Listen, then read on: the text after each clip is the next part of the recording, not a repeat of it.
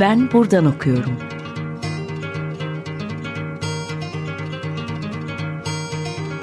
Edebiyat ve başka şeyler.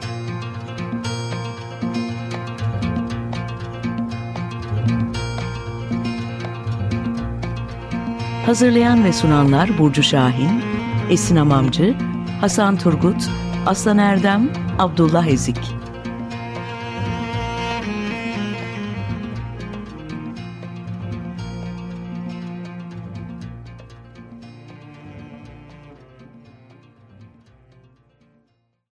Herkese merhaba, ben Hasan Turgut, 95.0 Açık Radyo'dasınız. Ben buradan okuyorum. Yeni bölümünde Esin Hamamcı ile birlikte Fatma Damağı ağırlıyoruz. Fatma hoş geldin. Merhaba, hoş bulduk. Fatma ile bugün Mehmet Rauf'un çok üzerinde durulmayan eleştiri faaliyetlerini konuşacağız. Bunun yanında kanun, dünya edebiyatı, milli edebiyat gibi başlıkları da tartışmaya çalışacağız. Başlamadan önce kısaca Fatma'yı tanıtmak istiyorum. Fatma Damak 2011 yılında Boğaziçi Üniversitesi Türk Dili ve Edebiyatı bölümünden mezun oldu. Aynı bölümdeki yüksek lisans eğitimini Servet Fünun'dan Cihani Edebiyat'a Mehmet Rauf'un Edebiyat Eleştirisi haritası başlıklı test çalışması ile 2018 yılında tamamladı. Bu bölümde doktor eğitimine devam etmektedir. E, ayrıca 2014 yılından bu yana Özyeğin Üniversitesi'nde Türk Edebiyatı dersleri vermekte. E, başlayalım isterseniz. Şimdi e, Mehmet Rauf külliyatı çok geniş bir yazar. Romandan hikayeye, tiyatrodan şiire, eleştiriye kadar pek çok türde eser vermiş birinden bahsediyoruz.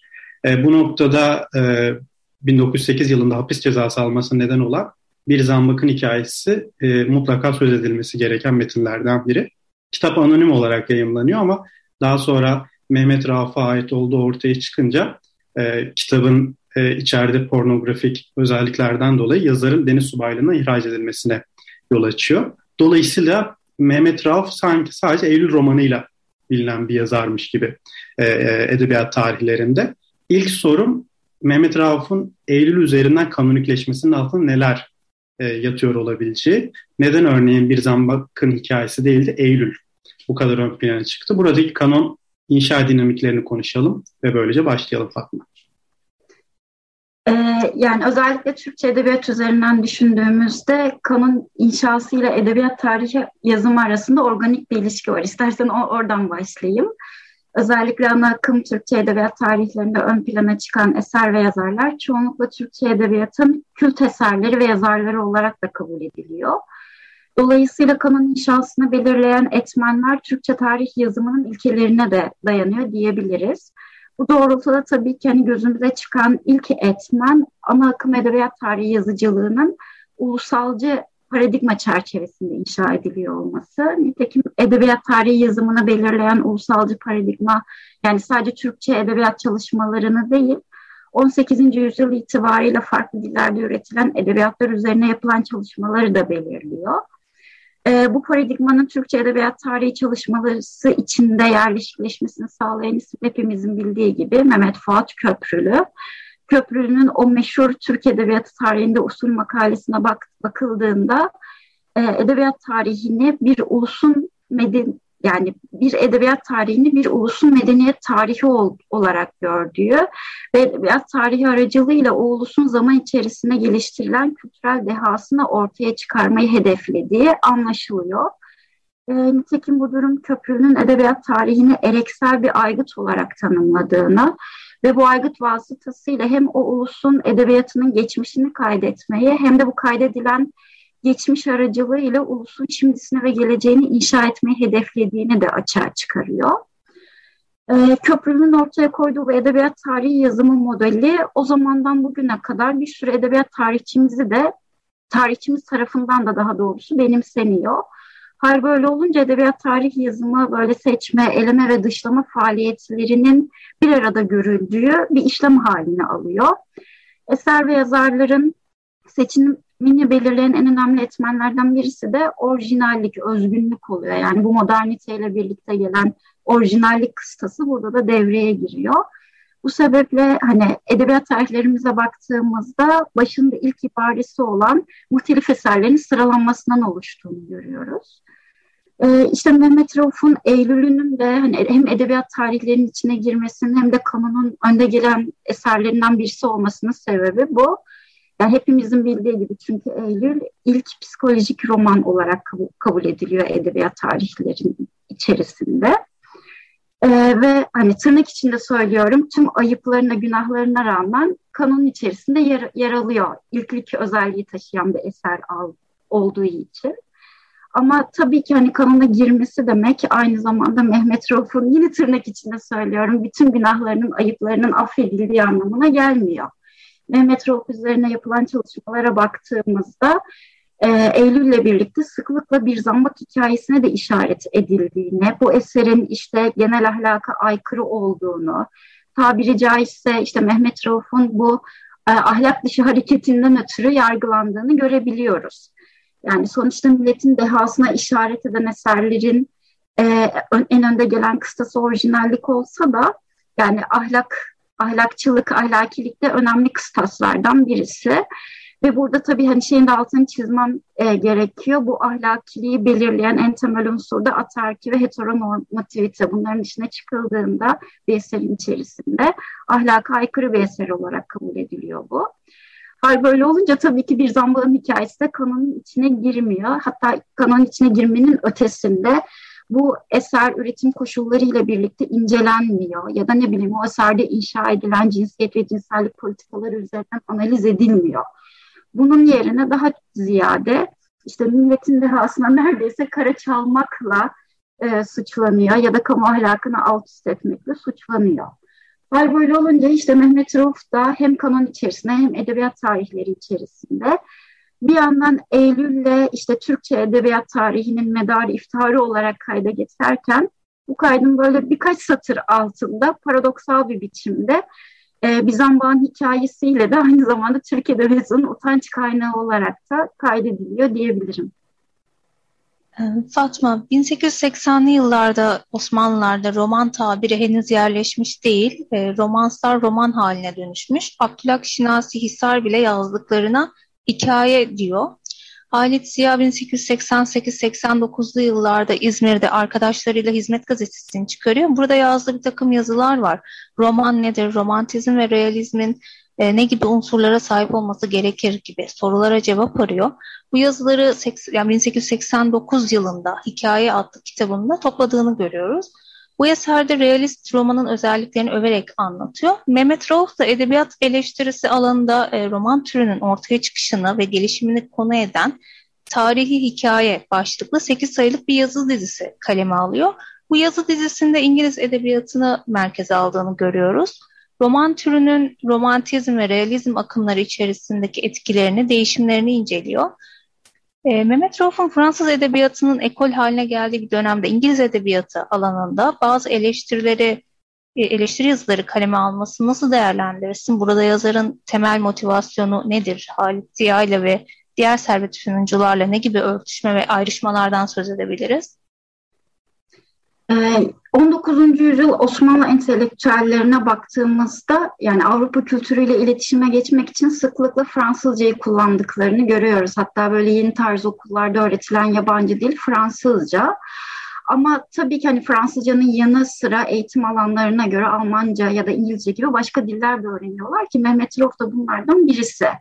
Harbiye Mektebi'nde eğitim görürken e, orada İngilizce öğreniyor bu durumda onun İngiliz edebiyat eserlerini ve e, hani bu alanda yapılmış edebiyat eleştirisi çalışmalarını doğrudan okumasını sağlıyor. Bana göre Mehmet Rauf elindeki bu imkandan faydalanıyor aslında ve böylelikle ilgi alanını Fransız edebiyatıyla sınırlandırmayıp İngiliz edebiyatına doğru genişletiyor ve bu okuduğu metinlerden öğrendiklerini de yazdığı eleştiri yazılarıyla kendi okur kamusuyla paylaşıyor. Fakat tabii ki İngiliz edebiyatına yönelmesi e, Fransız edebiyatıyla hiç ilgilenmediği anlamına gelmez. Nitekim eleştiri yazılarına baktığımızda sıklıkla Fransız edebiyatının merkezde olduğu, Fransız edebiyatının dönemin en gelişmiş edebiyatı olarak kodladığını görüyoruz. Bununla birlikte eleştiri yazılarına baktığımızda yine Mehmet Rauf'un temel hedefinin modern çağa uygun gelişmiş bir Osmanlı Türk edebiyatı oluşturmak ol, olduğunu da altını sıklıkla çizdiğini görüyoruz. Ve bu yazıları yazarken farklı ülkelerde üretilmiş muhtelif dillerdeki edebiyat eserlerine bakmayı, onlarla alışveriş içinde olmayı da oldukça olağan buluyor. Ki uygulamalı eleştiri yazılarına baktığımızda Ibsen'in tiyatrosundan Dostoyevski'nin romanlarına kadar yani sadece İngiliz ve Fransız edebiyatı değil birçok ulaşabildiği edebiyat metinlerine odaklandığını da görüyoruz. Hatta 19. yüzyılda gelişen ulaşım ve iletişim kanallarını da edebiyatlar arası alışverişe gerçekleştirmeyi sağlayan önemli bir fırsat olarak görüyor Mehmet Rauf. Bu noktada Fransız edebiyatında rol model almalarının temel sebebi onlara göre bu edebiyatın o dönemin en gelişmiş edebiyatı olması. Ona bakıyorlar ve ona bak baktıklarında görüyorlar ki aslında Fransız edebiyatı da kendi kendine gelişmiş olan bir şey değil. Fransız edebiyatçılar da işte İngiliz edebiyatçılarla Rus edebiyatıyla Alman edebiyatıyla bir diyalog kurmuşlar ve bu, bu diyalogla aslında kendi edebiyatlarını geliştirmişler. Yani etkileşim gelişimin önündeki en önemli kanal. Ee, ve bunu yaparken Fransızlar başka edebiyatlardan aldıkları unsurları kendi kültürel ortamlarındaki malzemeyle harmanlayarak edebiyatlarını mükemmelleştirmişler Mehmet Rauf'a göre. Ve bunun yanı sıra e, gelişimin, tekamülün Mehmet Rauf yani bu edebiyatı incelediğinde gelişimin, tekamülün hiç bitmeyen bir süreç olduğunu ve özellikle sadece Fransızlar da mahsus bir şey olmadığını, kimler daha çok çıkışırsa onların edebiyatının da zaman içinde en gelişmiş olabileceğini de vurguluyor. İşte bu sebeple Avrupa Edebiyatı'nda tespit ettiği edebiyatlar arası diyaloğun içine eleştiri yazılarıyla dahil olmaya çalışıyor diyebilirim. Bu şekilde hem Avrupa'daki edebiyat bilgisini buraya aktararak Osmanlı edebiyat kamusunun kültürel dağarcığını geliştirmiş oluyor. Hem de Avrupa edebiyatı ile Osmanlı edebiyatını diyalog içine sokarak Osmanlı edebiyatını dünya çapında bir edebiyat haline getirmeyi hedefliyor. Bu doğrultuda onun için önemli olan hani Fransız edebiyatıyla mı, İngiliz edebiyatıyla mı yoksa İran edebiyatıyla mı diyaloğa geçtiği değil. Önemli olan gelişmiş olan bir edebiyatta diyalog, diyaloğa geçmek ve o edebiyatlar arasında e, bir iletişim kurarak buradaki edebiyatı da o gelişim sürecine dahil edebilmek. Fatma Hüsnü Arkan'dan Binden başlamayı çalmamızı istiyor. Çalalım. Merhaba, 95.0 Açık Radyo'da Ben Buradan Okuyorum programındasınız. Fatma Damak ile sohbetimize kaldığımız yerden devam ediyoruz. Fatma, Halit Ziya ve Mehmet Rauf gibi isimlerin öncüsü olduğu edebiyatı cedideciler sayesinde Osmanlı kamuoyu pek çok konuyu tartışma şansı buluyor. Bu kuşağın Batı edebiyatıyla özellikle de Fransız edebiyatıyla ilişkisi malum. E, açık bir model ilişkisi söz konusu. Roman konusundaki yerleşik kabuller bu model ilişkisinin sonunda büyük ölçüde çatır diyor. Sen de çalışmanda Mehmet Rauf'un Fransa'da gelişen izlenimci ve biyografik eleştiri modellerinden hareketle yeni bir eleştiri paradigması kurduğunu ileri sürüyorsun. İzlenimci ve biyografik e, eleştiri anlayışlarını biraz açar mısın? Bu anlayışlarla söz konusu dönemde cereyan eden dekadanlar ve klasikler tartışmalarını düşündüğümüzde Mehmet Rauf yerlilik ve millilik meselelerinde nerede konumlanıyor? Mehmet Rauf'un inşa etmeye çalıştığı eleştiri yönteminden önce belki kısaca dekadanlar ve klasikler tartışmasının biçimine değinmem iyi olur. Çünkü aslında Mehmet Rauf tam da bunlara alternatif olarak e, yeni bir eleştiri anlayışı geliştiriyor. Nitekim bu tartışmalara baktığımızda adı üstünde olduğu gibi e, yazarlar ya da şairler kendi edebiyat paradigmalarından yola çıkarak, inşa ettikleri edebiyat biçiminden yola çıkarak edebiyatın nasıl olması gerektiğini tartışıyorlar ama bu tartışma maalesef ki kendi edebiyat formülleriyle sınırlı kalıyor. Mehmet Rauf ise bu tartışmalara ara vererek e, yazarların edebiyat politikasının ötesinde edebiyat nedir sorusuyla ilgilenmeye çalışıyor. E, çünkü Mehmet Rauf'a göre aslında edebiyat nedir sorusunun cevabı soru üzerine düşünen insan sayısı kadar fazla. Dolayısıyla işte edebiyatın tanımının ve dolayısıyla edebiyat üzerine inşa edilen eleştirinin de temel ilkelerinin işte öznellik, görecelilik ve bakış açısına göre değişkenlik olduğunu dile getirdiği için Mehmet Rauf tam da bu e, göreceli olan, değişken olan alanı bilimsel olarak nasıl analiz edebiliriz? Bu üzerine kafa yoruyor. Bu doğrultuda izlenimci edebiyat eleştirisi ve biyografik edebiyat eleştirisini harmanlayarak yeni bir eleştiri yöntemi sunması onun açısından işlevsel oluyor. Çünkü izlenimci edebiyat eleştirisinden hareketle e, aslında edebiyatın öznelliğini, göreceliliğini ve bakış açısına göre değişkenliğini ortaya koyabiliyor. Böylelikle kendisine yönelebilecek olan eleştirilerin önüne de bir set çekiyor, kuramsal bir set çekiyor. Ama öznel e, yani edebiyatın dolayısıyla eleştirinin öznel olması aynı zamanda eserleri değerlendirme ve yargılama ediminin de öznel olduğu ve okuyucunun tasarrufunda gelişen bir şey olduğunu dile getirmek demek. E, çünkü izlenimci eleştiri aynı zamanda eleştirinin nesnelleştirilmesine ve bilimselleştirilmesine de karşı. Oysa Mehmet Rauf eleştiriyi kuramsal bir alan haline getirerek sistematikleştirmek de ister. Çünkü yerine yeni bir şey önermediği takdirde hani bu kavga saçma, sizin bir dediğiniz diğerinin dediğinden daha önemli değil demek gelişim yolunda yeni bir adım atmanın e, atmayı sağlamıyor.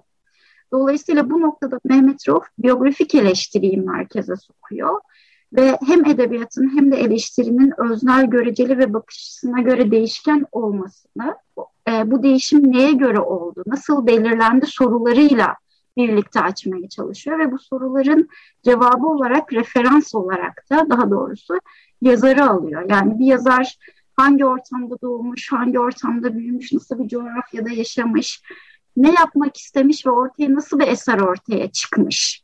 Bunların arasındaki dengeye bakarak edebiyatın gelişimini ortaya çıkarabilmeyi öne sürüyor. Bunu yaparken tabii ki işte Anatole France, Emil Fouge gibi izlenimci eleştirmenlerden de faydalanıyor. Saint-Lô gibi biyografi esas alan eleştirmenlerden de faydalanıyor. Hippolyten gibi olgusalcı eleştirmenlerden de faydalanıyor. Ve bunların fikirlerini birbirleriyle tartıştırarak, harmanlayarak aslında yeni bir eleştirel bir kompozisyon diyebileceğimiz bir şey ortaya koyuyor. Nitekim Mehmet Rauf'un yine edebiyat tahayyülüne baktığımızda e, etkileşimin olmadığı bir edebiyatı tahayyül etmediği gibi e, kendi ortaya koyduğu eleştiri çalışmasında da böyle bir etkileşim içerisinden çıktığı, böyle bir etkileşimle yeni bir edebiyat eleştirisi biçimi geliştirmeye çalıştığını görüyoruz diyebilirim kısaca.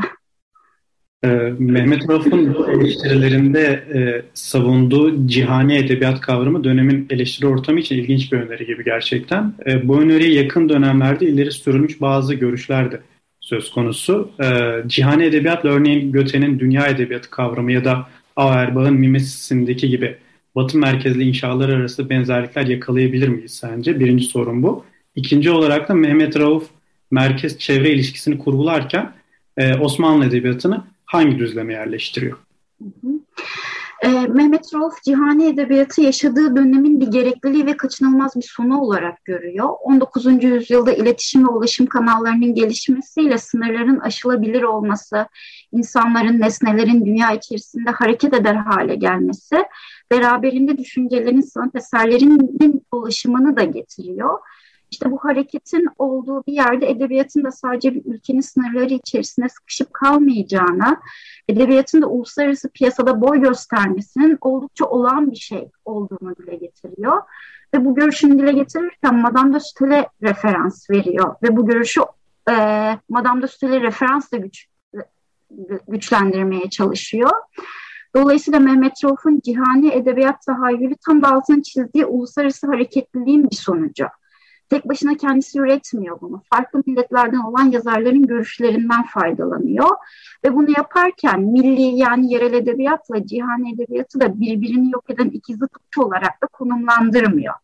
Dolayısıyla hani güçlü bir yerel edebiyat aynı zamanda güçlü bir cihani edebiyatın da ortaya çıkardığı gibi hani cihani edebiyatın içerisine giren eserler de geri dönüşümlü olarak yerel edebiyatı güçlendirir gibi bir edebiyat tahayyülü kuruyor. Bunu yaparken ise e, cihani edebiyatın merkezi olarak Avrupa edebiyatını görmüyor kesinlikle. Cihani edebiyatın alanı cihanla yani dünyayla eşdeğer Mehmet Rauf'a göre. Belki Auerbach'tan ya da Göte'den ayrıldığı temel nokta bu diyebilirim. Ve bu noktada yani Avrupa Edebiyatı'ndaki eserler dünyanın diğer yerlerinde nasıl okunuyorsa öyle bir gün gelecek ki doğuda üretilen eserler de Avrupa'da okunacak, Avrupa'ya çevrilecek gibi e, bir hayali olduğunu dile getiriyor. Böylelikle aslında yani eserlerin dünya çapında dolaştığı bir edebiyat alanını cihani bir edebiyat olarak konumlandırıyor. Dolayısıyla bu edebiyatın konvansiyonları da belli bir çeper, merkezden diğer çeperlere yayılması üzerinden değil, merkezin ve çeperin sürekli yer değiştirdiği, e, değişime göre yani nerede insanlar daha çok çalışırsa merkezin ona göre değiştiği e, bir cihani edebiyat tahayyülü kuruyor. Sabit bir merkezi olmayan bir cihani edebiyat tahayyülü kuruyor diyebilirim. Aslında Mehmet Rauf'un bir zambakın hikayesi değil de Eylül üzerinden kanonikleşmesine yol açan milliyetçi edebiyat tarihçiliği onun karşılaştırmalı edebiyatı önceleyen eleştirmenliğini de geri plana itiyor sanırım. Ulaştığımız sonuç bu e, galiba son kertede. Fatma çok teşekkür ederiz. Bizim için keyifli bir sohbetti. Çok teşekkürler Fatma. Ben teşekkür ederim. Çağırdığınız için yeniden teşekkür ederim. Benim için de çok zevkli bir sohbetti. Teşekkürler. Evet sevgili Açık Radyo dinleyicileri, ben buradan okuyorumun bu bölümünde Fatma Damak'la Mehmet Rauf'un eleştirmenliği üzerinden yazarın yaşadığı dönemin panoramasını çıkarmaya çalıştık. Diğer bölümlerde görüşmek üzere.